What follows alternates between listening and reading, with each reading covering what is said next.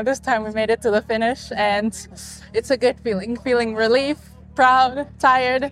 So wie Alia Koloc erging es an diesem Freitag, dem 19. Januar, unheimlich vielen Teilnehmern. Die Rallye Dakar ist zu Ende und sie alle sind das, was die 19-jährige Tschechin so zusammenfassend beschreibt. Erschöpft, ausgemergelt, aber auch glücklich und zufrieden, es überhaupt ins Ziel geschafft zu haben, bei dieser härtesten Rallye der Welt, die in diesem Jahr noch einmal alle Maßstäbe in Sachen Brutalität verschoben hat. Jetzt aber nichts wie rein in eine neue Ausgabe vom Ravenol Racing Roundup, dem Podcast eurer Lieblingszeitschrift Pitwalk. Viel Spaß damit!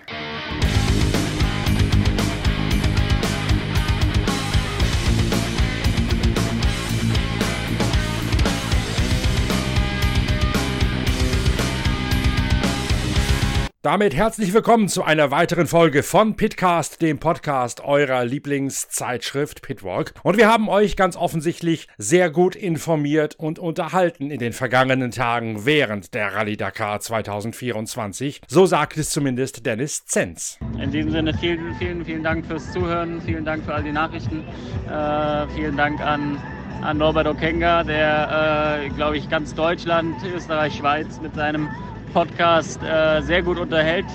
Ähm, das ist nicht selbstverständlich ähm, und, und trotzdem vielen, vielen lieben Dank dafür.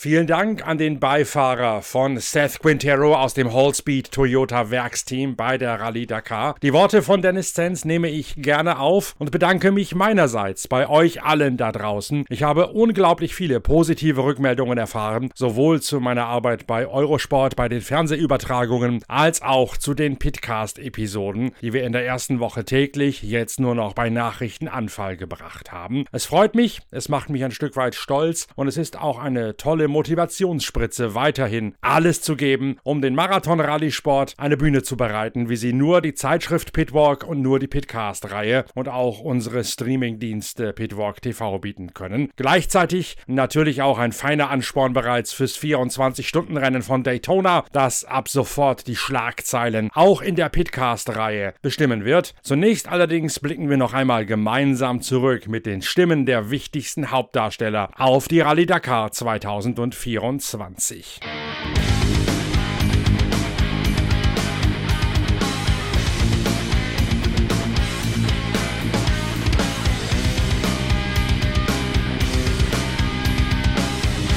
Kaum eine Motorsportart ist dermaßen spektakulär wie die Rallye-WM, die FIA WRC. Und jetzt könnt ihr dieses Spektakel zu Hause selbst nachspielen auf eurer Konsole im Spiel EA Sports WRC. 18 Austragungsorte der Rallye-Weltmeisterschaft mit über 600 Kilometer an Wertungsprüfungen, 10 aktuelle WRC, WRC 2 und Junior WRC Autos sowie 68 der kultigsten Rallye-Boliden aus 60 Jahren Sportgeschichte stehen euch dafür zur Verfügung, darunter auch die legendären Monster der Gruppe B. Das Spiel EA Sports WRC ist erhältlich für PlayStation 5, Xbox Series XES und PC via EA App, Epic Store Store und Steam. Es gibt ein dynamisches Handling-System und ganz neu ist der Bildermodus, in dem ihr eure eigenen Rallye-Autos bauen, konstruieren und entwerfen könnt. Ein eigenes Rallye-Team zu erstellen und vergangene Highlights der Historie nachzuspielen, gehört ebenso dazu wie ein plattformübergreifender 32-Spieler-Multiplayer-Modus.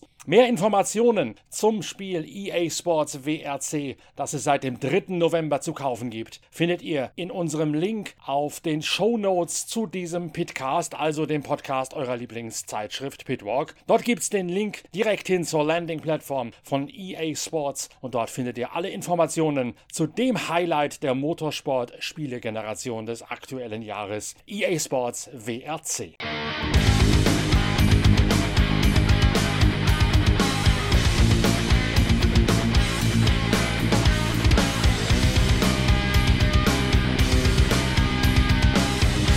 Und es dauert ja auch nicht mehr lange, bis die neue WRC-Saison beginnt, also die Saison der scharfen Rallye-Weltmeisterschaft mit Toyota, Hyundai, Ford und Konsorten. Während du darauf wartest, dass am kommenden Wochenende bei der Königin der Rallye, der Rallye Monte Carlo, die Fahrer zum ersten Mal gegen die Uhr kämpfen, kannst du in EA Sports WRC selbst Schlagzeilen neu schreiben und die kultigsten und denkwürdigsten Momente aus der 50-jährigen Geschichte des Sports noch einmal erleben. Denn dort gibt es diesen Monat tägliche In-Game-Moments, täglich neue Augenblicke also in jenem Spiel, das dich direkt mitnimmt auf die Wertungsprüfung der Rallye-Weltmeisterschaft. Wir werden uns mit der Rallye-WM ebenfalls beschäftigen am kommenden Wochenende parallel zu den 24 Stunden von Daytona. Jetzt allerdings kommt zunächst einmal Annette Quandt zu Wort. Sie ist in ihrem Side-by-Side -Side aus dem X-Raid-Team gemeinsam mit der schwedischen Beifahrerin Annie Seel 18. geworden in der Challenger-Klasse und sie hat schwer zu kämpfen gehabt, um diesen 18. Rang zu erreichen. Diese Dakar ist gemacht dafür, Dramen zu erzeugen, glaube ich.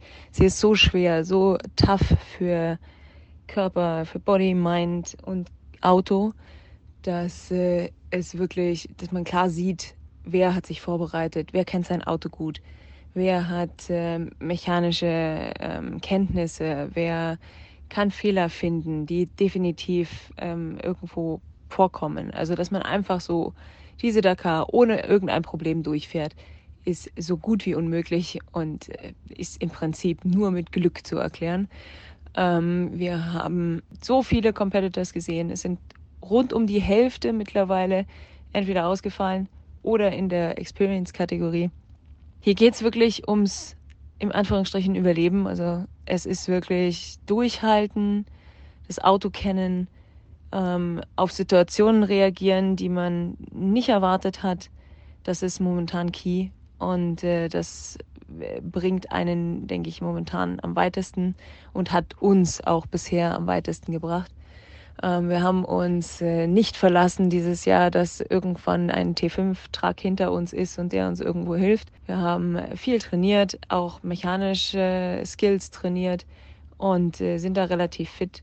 Bisher haben wir alle Probleme selber lösen können, lagen das eine oder andere Mal äh, unterm Auto und mussten irgendwas reparieren. Natürlich ist das nicht alles so schön wie im Workshop, dass man in einer halben Stunde irgendwas mal schnell eine Antriebswelle wechselt, sondern es ist irgendwo alles vergraben in dem Auto. Es ist natürlich nicht viel Platz. Ähm, man muss gucken, dass man dann irgendwo gut parkt, dass man irgendwas reparieren kann, wenn das noch möglich ist. Es stellt einen vor Herausforderungen, die man selten hat in irgendeinem anderen Sport oder selten in irgendeiner anderen Situation im Leben. Und das macht die Dakar auch so speziell, das macht auch diese so speziell. Und äh, auch diese Vorbereitung hat uns dahin gebracht, wo wir jetzt sind.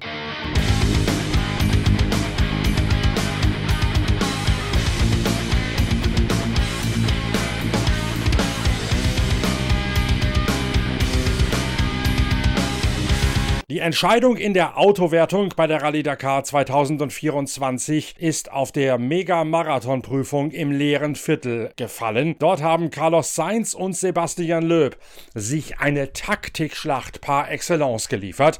Beide haben sich am Vortage vor jenem Doppelschlag, der über 48 Stunden dauert, weit zurückfallen lassen, um dann nicht früh in die Spur dieses Megamarathons über 600 Kilometer und zwei Tage gehen zu müssen, sondern den Spuren der früher gestarteten nachfahren zu können. Ihre Taktik voll aufgegangen, weil nämlich an jenem Megamarathon Autos und Motorräder über weite Strecken getrennt voneinander gefahren sind, gab es für die früh gestarteten Autofahrer keine Orientierungshilfen durch die Spuren der sonst noch früher früher gestarteten Motorradfahrer. Das heißt, Sainz und Löb haben kalkuliert, dass sie, wenn sie später fahren, den Rückstand, den sie sich bewusst einhandeln, schnell wieder zusammendampfen können, weil die Vorderen zwecks Orientierung und Navigation langsamer fahren müssen als an einem normalen Rallytag. Genau diese Strategie von Sainz und von Löb ist aufgegangen, wobei Sainz punktgenauer gerechnet hat. Löb hat internen Überlegungen zufolge damit gerechnet, er könne sogar 50 Minuten auf die absolute Spitze wieder reinfahren. So dramatisch war es dann im leeren Viertel doch nicht. Carlos Sainz hat seinen Zeitverlust so genau kalkuliert, dass er als der große Sieger aus dem zweitägigen Dünenmarathon ohne Service zwischendrin als neuer Spitzenreiter rausgegangen ist, mit einem erklecklichen, gar vorentscheidenden Vorsprung. Das ist allerdings deutlich schwieriger umzusetzen gewesen, als das so schnell zusammengefasst dahergesagt ist. Auch für Carlos Sainz, auch für Sebastian Loeb war der 48 Stunden Megamarathon inklusive provisorischen Zeltlagers in der Wüste eine knüppelharte Belastungsprobe, genauso wie es auch Annette Quandt erlebt hat. Das war was ganz Neues.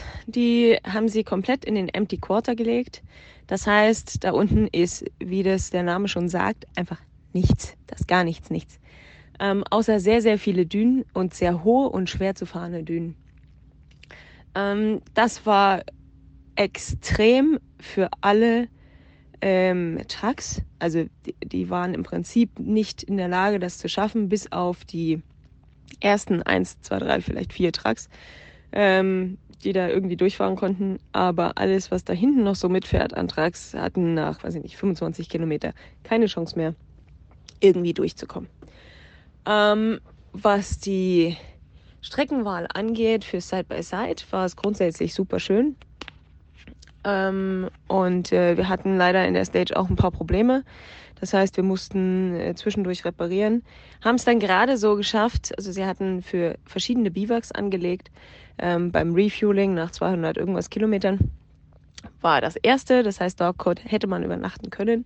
Danach hatte man aber noch rundum 400 Kilometer auf, für Dünen. Und äh, wir haben uns entschieden, nach diesem Punkt A raus also weiterzufahren, obwohl es sehr, sehr spät war schon. Also um 16.30 Uhr war die letzte Möglichkeit, um Rennen zu fahren, um noch 100 Kilometer zum nächsten, in Anführungsstrichen, Biwak zu fahren, also Stopppunkt. Für uns war klar, dass wir vielleicht nach 20 Minuten, 30 Minuten Licht haben und danach in die Dunkelheit kommen. Da ich aber ganz gut bin in den Dünen und äh, auch in Anführungsstrichen leider recht viel Erfahrung habe ähm, in den Dünen bei Dunkelheit, hat mir das nicht wirklich Angst gemacht und wir haben beschlossen, dass wir noch am Abend reinfahren, um einfach am nächsten Morgen weiter vorne zu starten. Also weiter in der Stage vorne, um ähm, einfach nur noch 300 Kilometer zu haben. Das äh, haben wir dann auch getan, haben in der Nacht noch sehr viele Autos irgendwo auf der Seite gefunden oder die, die in den Trichtern umgekippt sind oder die mechanische Probleme hatten. Oder, oder, oder. Also es sind ganz viele Autos in dieser Stage kaputt gegangen. Die war extrem hart, auch für die Fahrzeuge und natürlich auch für die Fahrer. Ähm, ja, dann sind wir irgendwann angekommen an dem Stopppunkt. Da gab es dann eine Militärration an Essen. Ähm, ich war logischerweise nicht beim Militär. Das heißt, das war das erste Mal für mich. War gar nicht so schlecht. Kann man essen. Und ein Zelt ähm, und ein Schlafsack für uns. Alles andere musste man im Auto dabei haben. Wir haben uns so ein bisschen gefühlt wie so ein kleiner T5, also so ein kleiner Renntruck, weil wir äh, uns schon dachten, dass die Trucks nicht durchkommen und wenn irgendwas ist mit dem Auto, man schlicht und ergreifend dort unten ähm, keinen reinschicken kann daher haben sie oder haben wir recht viele Ersatzteile mitgenommen, waren dann auch recht schwer, aber sind in der Lage, grundsätzlich fast alles an dem Auto selber zu machen, ähm, was so passieren kann, beziehungsweise was wir uns momentan vorstellen können, was so passieren kann. Allerdings zeigt einem die Dakar immer mal wieder, dass äh, ja, man für alles offen sein kann, weil man kann sich Dinge einfach nicht wirklich vorstellen, die so an so Autos passieren können. Ähm, und Bugs, die so auftreten und die man dann doch äh, MacGyver-mäßig irgendwie lösen muss. Ne? Ähm, aber auch da haben wir eigentlich ganz gute Skills und die haben uns letztlich durch diese Stage gebracht. Am nächsten Tag lief es ziemlich gut. Allerdings äh, haben wir auch aus irgendeinem Grund was mir momentan auch noch gar keiner erklären kann und ich mir auch nicht. Ähm, 150 Kilometer vor dem, vor dem Ende der Etappe nur noch Zweiradantrieb bzw. Dreiradantrieb gehabt. Also Zweirad erkläre ich mir, Dreirad verstehe ich schwer. Aber irgendwie hat es uns auch durchgebracht. Wir sind ins Ziel gefahren und dann mit dem Flieger nach Ria zurückgeflogen. Das leere Viertel der Megamarathon hat bereits ganz früh die schnellste Paarung bei der Rallye Dakar rausgerissen und auch deswegen den taktischen Schachzug von Carlos Sainz ermöglicht. Yazid Al-Raji und Timo Gottschalk in einem Toyota Hilux von Overdrive haben nämlich die ersten Tage in Sachen Grundschnelligkeit, in Sachen Speed und auch in Sachen Navigation in der Autowertung klar dominiert. Dann allerdings ein Unfall, über den Timo Gottschalk ja bereits in einem anderen Pitcast ausgiebig referiert hat. Das Aus mit einer ondulierten Karosserie und einem verbogenen Überrollkäfig. Yazid Arachi und Timo Gottschalk von Platz 1, der so wirkte, als würden sie von dort die Rallye in der Frühphase kontrollieren, irreversibel rausgerissen, das Auto nicht mehr reparabel. Danach haben Carlos Sainz und Sebastian Loeb eigentlich keine Gegner mehr. Sebastian Loeb versucht es noch immer wieder mit einem Anrennen auf die Spitzenposition und Carlos Sainz verliert bei den Zwischenzeiten beinahe an jedem Tag wieder einen erklecklichen Teil seines Vorsprungs. Der Vorsprung war schon mal eine halbe halbe Stunde und jeden Tag raspelt Sebastian Löb bei den Zwischenzeiten 10, 12, 15 Minuten ab, nur um immer wieder von neuen Rückschlägen gepeinigt und zurückgeworfen zu werden. So beispielsweise auch gleich am ersten Tag, als der Konter kommen sollte. Da sagt Sebastian Löb, Yeah, it was a, a difficult day for us, uh, not the result we expected. Uh, I was pushing hard all the stage. Uh, I think the rhythm was good, but uh, on one waypoint uh, we, we struggled to find it and we lost around 10 minutes so um, yeah uh, finally Carlos took us back uh, six minutes. Uh, that's how it is. Uh, so it, it's not what we wanted to do but uh, at the end yeah it's, it's like this it's Dakar. So we have to push again tomorrow and try again Hart gefahren, einen guten Rhythmus gefunden, dann allerdings einen Wegpunkt nicht genau ansteuern können, sodass man nochmal neu Anlauf hätte nehmen müssen und deswegen hätte Sainz ihnen am Ende doch noch wieder 10 Minuten gegeben. Das sei nicht das gewesen, was sie sich erhofft hätten. So geht's dann die ganze Zeit weiter, denn auch in der zweiten Woche büßt die Rallye nichts von ihrer Brutalität und ihrem materialmordenden Charakter ein. Ganz im Gegenteil, es geht aus der Wüste hinein in eine extrem felsige, von Geröllbrocken und spitzen Steinen gekennzeichnete gekennzeichnete Region hinter Al-Ula und in Richtung Yanbu des Zielortes am Roten Meer. Und auch dort gibt es weiter jede Menge Schwierigkeiten und jede Menge technische Defekte. Martin Prokop etwa sagt, It was a little bit faster stage, but with a lot of lot of stones uh, in a fast section, so it was very difficult to avoid uh, the puncture. Uh, we had some troubles uh, in the beginning with navigation. Uh, we just uh, we were uh, not sure, so we we rather come back and uh, start uh, start driving from the last point. Uh, so we lost some time there, but uh, the pace was very good then. Uh, we were going very mm, uh, very constant speed, but a good speed. And on the last part, we we we made a puncture. it was okay, but before the finish, we, we made another one. Uh, but we destroyed uh, also something on the on the right rear uh, wheel, and there was a the steering arm or the, the holding arm was was broken, and and we decided to continue to the finish even without without wheel. So we lost some time there, but it was faster to to finish the stage with broken wheel. Uh, and we repaired uh, the car after the after the finish. So it was uh, quite big drama today on the on the finish of the stage, but luckily car is here and my team is repairing the car and getting ready for very very long stage tomorrow with a lot of stones and um, a lot of uh, really uh, tricky moments uh, that we are heading tomorrow.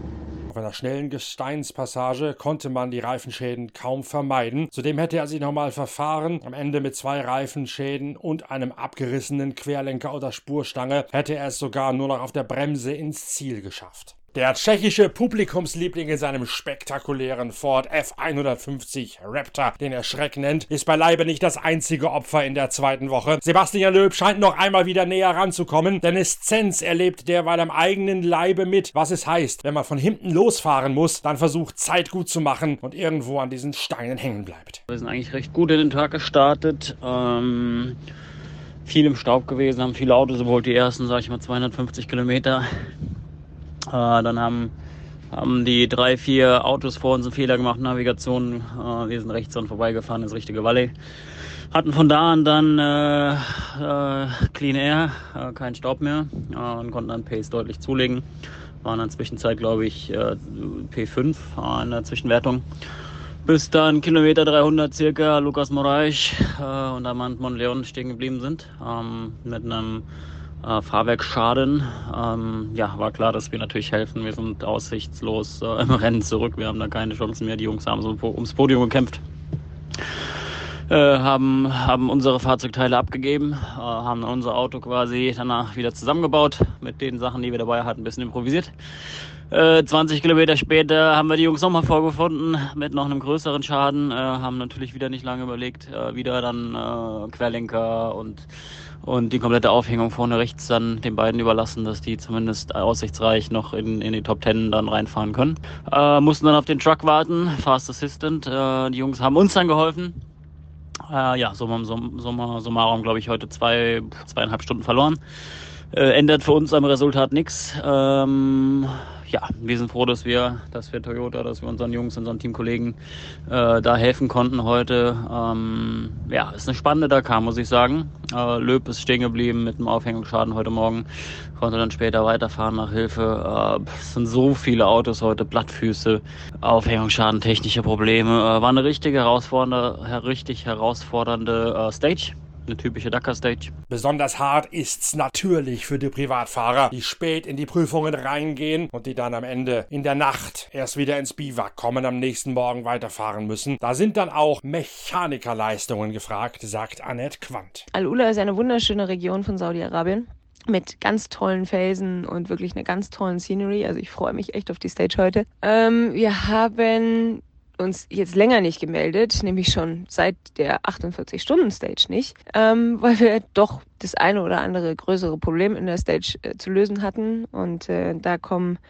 unsere Mechaniker-Skills ähm, zum Einsatz. Wir haben uns da ganz gut drauf vorbereitet. Das heißt, Anni und ich sind eigentlich recht fit, ähm, gerade so was äh, die einfachen, in Anführungsstrichen, Dinge ähm, sind, wie mal irgendwie eine Antriebswelle tauschen oder sowas. Ähm, blöderweise ist es, wie es äh, immer ist. Alles, was man so trainiert, äh, braucht man im Prinzip selten. Ähm, letztlich hat man immer irgendwelche Probleme, an die noch keiner irgendwann irgendwie gedacht hat, dass sie auch nur annähernd passieren können. Aber dafür ist so eine Dakar auch gemacht. Ähm, es ist die härteste Rallye der Welt. Und das zeigt sie uns dieses Jahr von der, äh, krassesten Seite. Also ich habe so einen Dakar noch nicht erlebt. Ähm, ich fahre jetzt dann schon seit zwölf Jahren ähm, mit, also in verschiedensten Positionen, aber bin seit zwölf Jahren dabei. Und das ist definitiv die härteste, die ich je gesehen habe für Mensch, für Maschine, für Mindset, also einfach auch vom Kopf. Es sind ganz lange Liaisons fahren jeden Tag sehr lang auf der Straße, um dann erstmal zum Start, Start zu kommen und auch wieder auf der Straße zurück zum Camp. Oder was heißt zurück zum nächsten Camp. ähm, wir kommen jeden Tag in die Nacht, mehr oder weniger. Gestern haben wir es geschafft, gerade so mit äh, Sonnenuntergang reinzukommen. Was aber von der Visibility, also vom, vom Sehen des, des Tracks gar nicht besser war, weil wir genau nach Westen gefahren sind und die Sonne mir so in den Augen stand, dass man einfach überhaupt gar keinen Track mehr gesehen hat. Ja, was der große Vorteil ist, ist, wir sind noch im Rennen.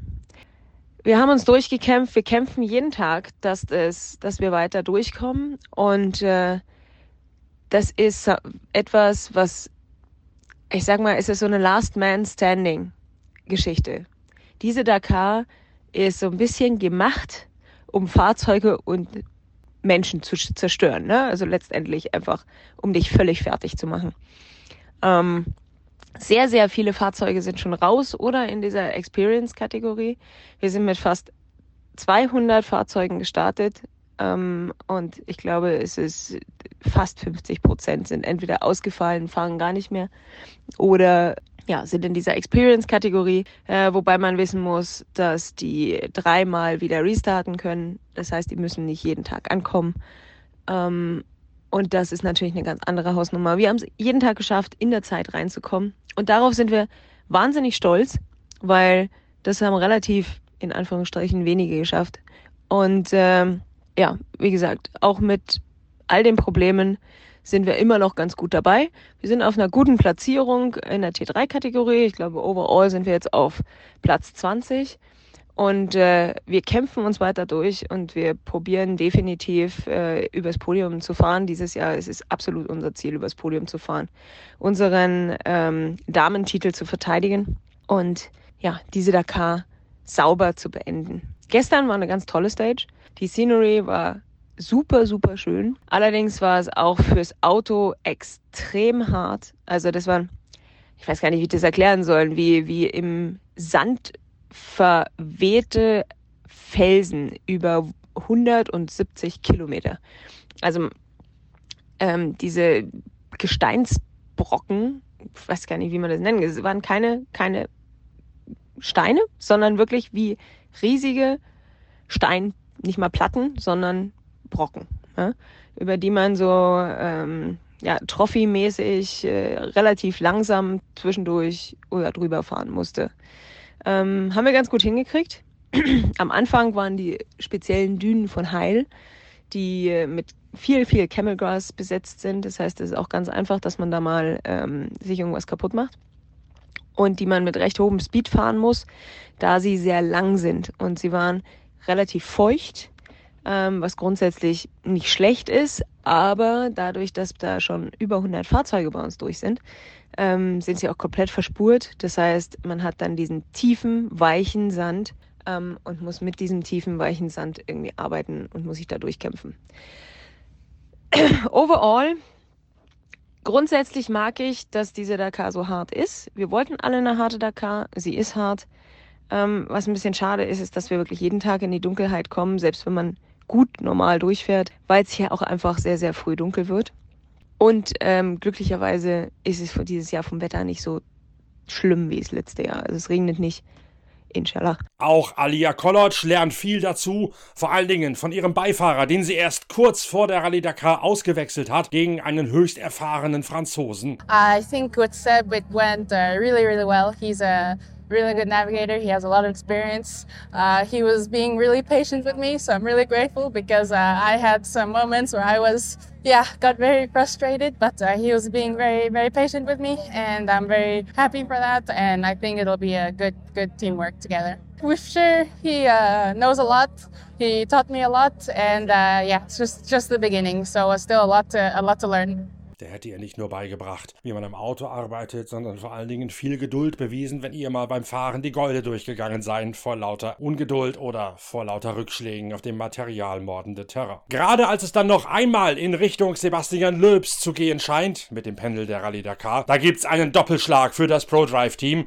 Zuerst scheidet Nasser Al-Attiyah mit einem Folgeschaden aufgrund eines Motordefekts vom Vortage aus. Ein Mechaniker hat die Servopumpe falsch rum eingebaut und deswegen bleibt der ProDrive Hunter von Sebastian Löbs Teamkollegen Nasser Al-Attiyah stehen. Es wird dort eine ganze Menge zu, zu sagen und zu analysieren geben zur Leistung von ProDrive, zu dem Schaden, der Al-Attiyah rausgerissen hat, aber auch zu der Anzahl von Reifenschäden, die bei ProDrive deutlich höher gewesen sind als bei allen anderen Teilnehmern im Feld. Das allerdings ist ein Thema für die kommende Ausgabe unserer Zeitschrift Pitwalk, an der wir auch schon mit Hochdruck arbeiten. In Heft Nummer 76 von Pitwalk wird es ein mehr als 50-seitiges Special zur Rallye Dakar geben, mit vielen Themen, die sich abseits der Fernsehkameras und auch abseits der Spitze ereignet haben und mit einer höchst exklusiven Analyse des Dramas bei ProDrive rund um Löb und rund um Nasser Al-Attiyah. Al-Attiyah jedenfalls steckt auf nach seinem zweiten Ausfall in Folge und das, obwohl der Katari eigentlich gesagt hat, er wolle Sebastian Löb in den Folgetagen helfen und quasi als rollendes Ersatzteillager hinter ihm herfahren und auch mit Mechanikerhandgriffen zur Stelle sein sollte Löb das brauchen. Genau das gibt Nasser Al-Attiyah auf einen Tag bevor Sebastian Löb es am nötigsten gehabt hätte, denn kurz vor Schluss reißt Sebastian Löb eine Aufhängung an einem Stein ab, in einem felsigen Bereich, in dem es auch Mathieu Serradori erwischt im Century, im bis dato besten aus der Hecktriebler der Buggy-Wertung. Sebastian Löb verliert über eine Stunde mit Reparaturarbeiten, wartet vergeblich auf einen weiteren ProDrive Hunter. Letztlich kommt ein chinesischer Privatfahrer, der von einem Century Buggy auf den ProDrive Hunter gewechselt ist, mit einem chinesischen Team ihm zu helfen, spendiert Teile seiner Radaufhängung und wartet seinerseits auf den Service Truck von ProDrive. Nur deswegen kann Sebastian Löb überhaupt noch weiterfahren, verliert allerdings nicht nur den Anschluss an Carlos Sainz, sondern auch noch Platz 2 an Guillaume de Mevius in einem Overdrive Toyota Hilux. Guillaume de Mevius damit eine der Sensationen des Jahres. Er wird Platz 2 ins Ziel fahren und das, obwohl er es auf den letzten Drücker aufgestiegen ist aus der Challenger-Klasse, aus der auch Seth Quintero und Dennis Zenz gekommen sind, in die Ultimate-Kategorie, also die erste Liga. Was nun aber war so brutal an diesem Steinbereich, an dieser steinigen Passage, auf der Sebastian Löb sich die Aufhängung zu Klump gefahren hat. Brian Bragwanath im ganz neuen Allradler von Century hat es ebenfalls erlebt.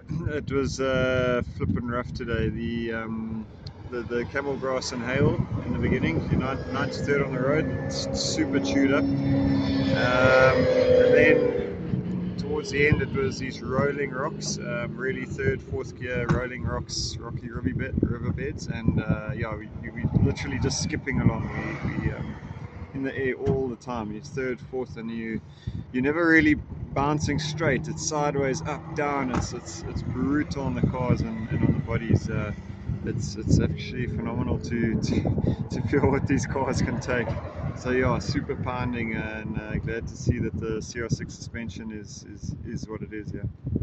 Schon das Kamelgras in Heil sei extrem ausgefahren gewesen und danach ging es über eine nicht enden wollende Passage von dritten und vierten Gang, runde Steine, die unter einem weggekugelt seien und permanent in Bewegung geraten seien, wenn man dem Auto drüber gefahren sei. Und dann seien die Spitzen hervorgekommen und hätten die Reifen aufgepiekst. Man sei immer seitlich hoch und runter gerumpelt. Das sei brutal gewesen für den Körper des Fahrers und auch fürs Auto. Die Vorentscheidung fällt nach dem Aufhängungsbruch bei Sebastian Loeb. Carlos Sainz an der Spitze nicht mehr einzuholen holen. Guillaume de Mevius bleibt Zweiter. Sebastian Loeb sichert noch Rang 3 ab. Und selbst am letzten Tag gibt es noch ein Wechselbad der Emotionen. Alia Kolotsch schwärmt auf dem Wege zu ihrer Zieldurchfahrt, wie landschaftlich reizvoll es doch gewesen sei auf den letzten Metern runter zum Roten Meer. Today was very nice. You know, we uh, it was fast. We uh, crossed some rocks, but it was really, really fast. And the last part was on the sea, so it was really, really beautiful.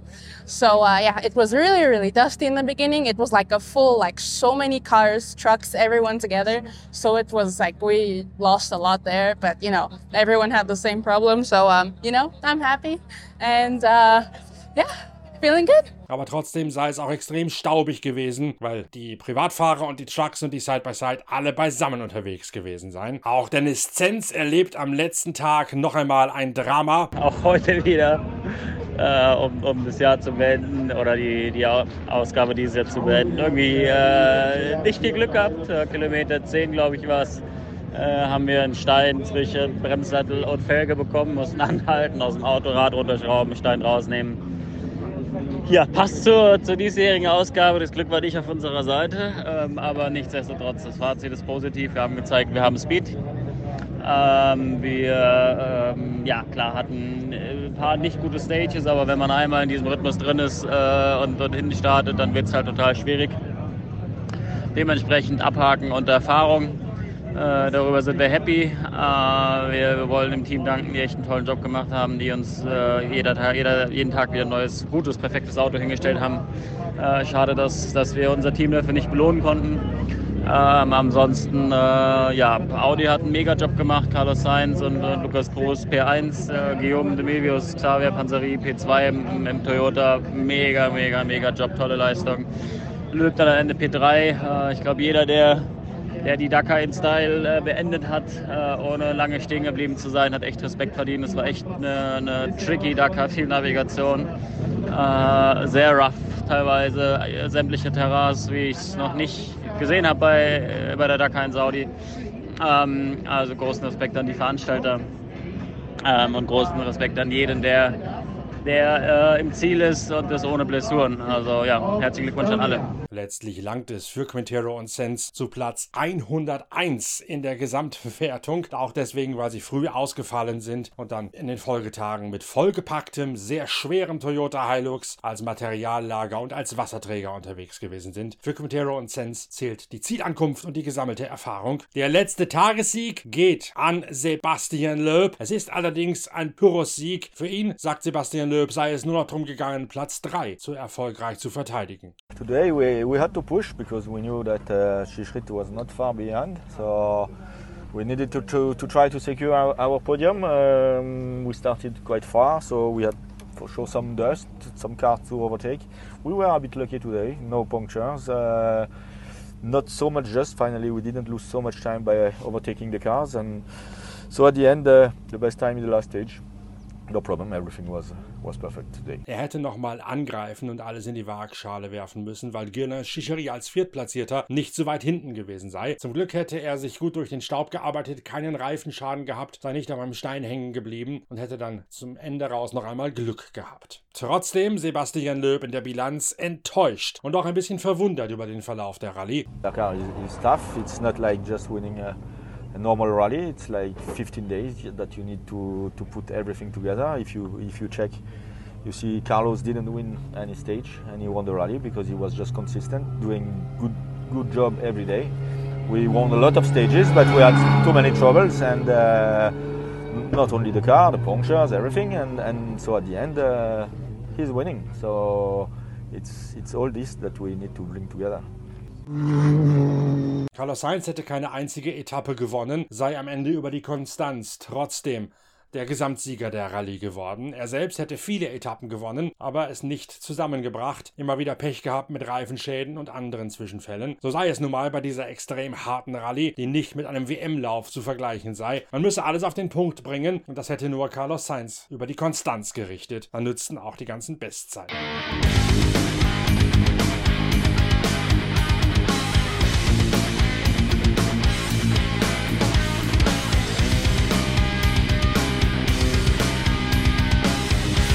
Rallye Dakar hat in diesem Jahr also noch einmal alle Rekorde gebrochen und mutete den Akteuren mehr zu als je zuvor in der Geschichte der Rallye, zumindest in der Geschichte der modernen, seit sie nicht mehr in Afrika ausgefahren wird. Mit der Marathon-Rallye-Weltmeisterschaft geht es bereits im Februar weiter mit der Desert Challenge in Abu Dhabi. Die ist dann geprägt von extrem hoch aufragenden Wanderdünen rund um die Oase Liva. Dennis Zenz stellt in Aussicht.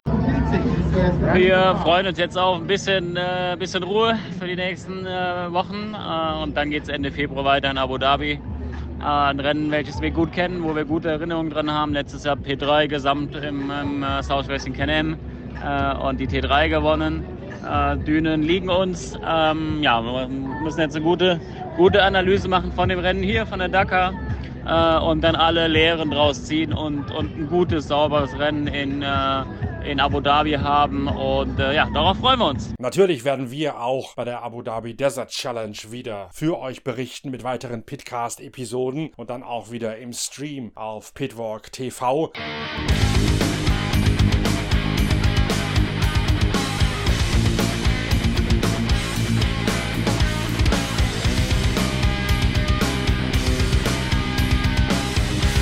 Zuvor allerdings rückt das 24-Stunden-Rennen von Daytona in den Mittelpunkt unserer Berichterstattung. Dort fliege ich am Donnerstag hin und werde dann Freitag ab Freitag jeden Tag live aus dem Fahrerlager in Florida für euch berichten. Zuvor noch schnell der Schwenk auf die spannendere Klasse bei der Rallye Dakar, nämlich die Motorradwertung. Dort wird Ross Branch dem Markennamen seines Arbeitgebers gerecht und zum Hero, also zum Helden. Der Afrikaner aus Botswana ist der einzige, der sich gegen eine Übermacht von Honda erfolgreich zu wehren setzen kann. Er kämpfte lange Zeit um den Sieg mit und das, obwohl ihm alle Teamkollegen mit Stürzen oder technischen Defekten abhanden gekommen sind, während Honda drei Teamkollegen vom führenden Ricky Brabeck strategisch um den herum hat positionieren können, sodass sie sich entweder gegenseitig bei der Navigation geholfen haben oder auch zur Stelle gewesen wären, wenn Reparaturen angefallen wären oder sich ganz einfach nur gescheucht gepusht haben, um mehr Tempo zu bolzen, wenn das möglich gewesen ist. Am Ende war es dann die berühmte Geschichte von den zu vielen Jägern, die des Hasen tot sind. Ricky Brabeck gewinnt die Rallye Dakar, obwohl Ross Branch als Einzelkämpfer Geschichte geschrieben hat. Brabeck holt sich auf der Honda seinen zweiten Sieg und Honda entthront damit die Übermacht KTM auf ziemlich eindrucksvolle Art und Weise. Ross Branch allerdings der heimliche Held hinter dem Sieger Ricky Brabeck aus Kalifornien.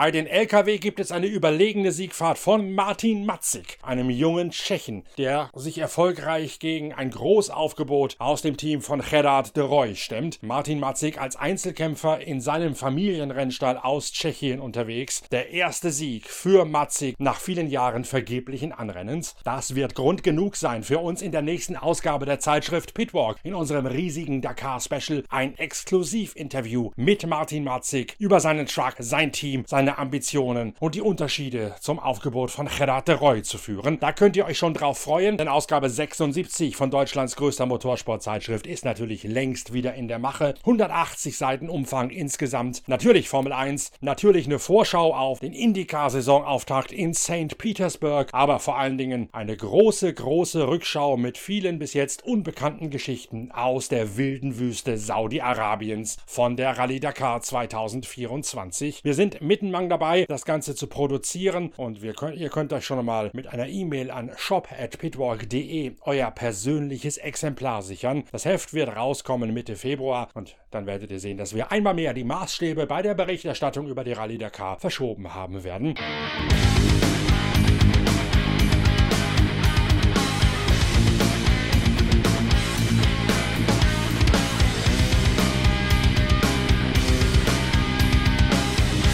Ich freue mich noch einmal über die vielen positiven Rückmeldungen, die ich von euch erfahren habe. Und ich freue mich über möglichst viele Bestellungen der neuen Ausgabe unserer Zeitschrift Pitwalk. Schaut gerne auch mal im Shop auf der Internetseite pitwalk.de vorbei. Da gibt es unheimlich viele Ausgaben mit Rallye Dakar Schwerpunktthemen, sei es ein Besuch bei Hallspeed Toyota, seien es Features über das X-Ray-Team, seien es exklusive Blicke auf die Hero-Mannschaft, die Helden der Motorradwertung oder auch ein Hausbesuch beim LKW-Team Grat de Roy. All das könnt ihr wenn ihr da ein bisschen stöbert, im Backkatalog, im Köchelverzeichnis von Pitwalk finden. Und wenn die Ausgabe vergriffen sein sollte, schreibt einfach eine Mail an shop.pitwalk.de. Dann schauen wir in unserem persönlichen Lager nochmal nach. Vielleicht gibt es das eine oder andere Heft ja doch noch irgendwo. Wir können es hervorzaubern, denn eine kleine eiserne Reserve haben wir natürlich für Liebhaber des gepflegten Motorsports, für Racer mit Stil immer auf Lager. Also guckt gerne rein auf shop.pitwalk.de. Merkt euch auch schon mal das Erscheinungsdatum Mitte Februar von Ausgabe Nummer 76 vor, denn das wird ein echtes Highlight, ein echtes Schmankerl für alle Fans des Marathon-Rallye-Sports. Jetzt aber geht's weiter zum Redaktionsschluss und es geht weiter nach Florida zum 24-Stunden-Rennen von Daytona. Schön, dass ihr dabei gewesen seid. Schön, dass wir gemeinsam das Abenteuer Dakar überstanden haben. Auf bald, euer Norbert Okenga.